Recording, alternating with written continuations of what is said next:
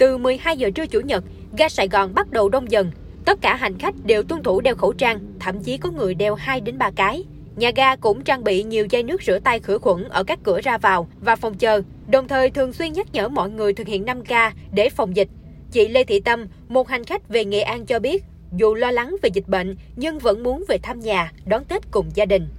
Lần đầu mình cũng nghe ngài sợ chứ mà thấy nhiều người họ cũng về rồi thôi mình quyết định về về ở nhà có hai bố mẹ già thôi về thăm Nếu những ngày trước, ga Sài Gòn có rất đông người đến trả vé, thì hôm nay lại có nhiều người tập trung ở quầy vé để mua vé đi ngay.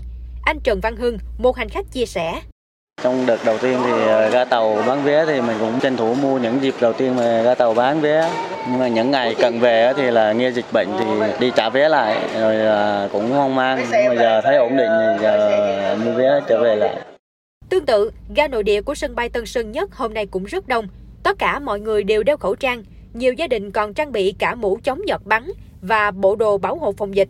Ở quầy làm thủ tục, các hành khách đều được kiểm tra xác nhận đã khai báo y tế. Những người chưa khai báo sẽ được hướng dẫn khai báo online trước khi làm thủ tục bay.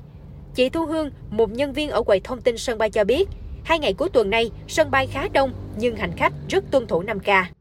hầu như là mọi người đều có ý thức hết đều đeo khẩu trang là mặc đồ bảo hộ một số người người ta kỹ hơn ta đeo găng tay nữa nói chung là khách người ta tự ý thức được rõ là dịch bệnh đang nguy hiểm bên sân bay cũng có tuyên truyền rất là nhiều khách tự giác ý thức chuyện đó Còn tại bến xe miền Đông cũ, các nhân viên ở đây cho biết, năm nay mặc dù thời điểm này không đông đúc như mọi năm, nhưng lượng khách trong hai ngày cuối tuần 6 tháng 2 và 7 tháng 2 đều tăng so với thời gian trước đó.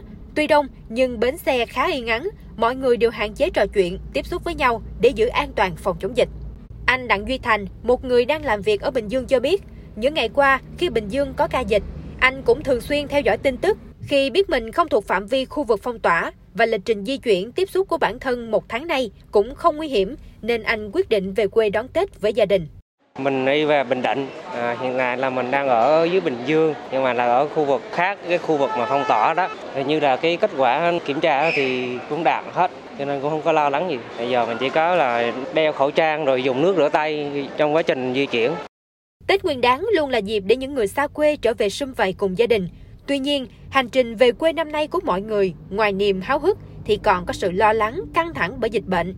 Để chuyến về quê thật sự an toàn, mọi hành khách cần tuyệt đối tuân thủ 5K, khẩu trang, khử khuẩn, khoảng cách, không tập trung và khai báo y tế.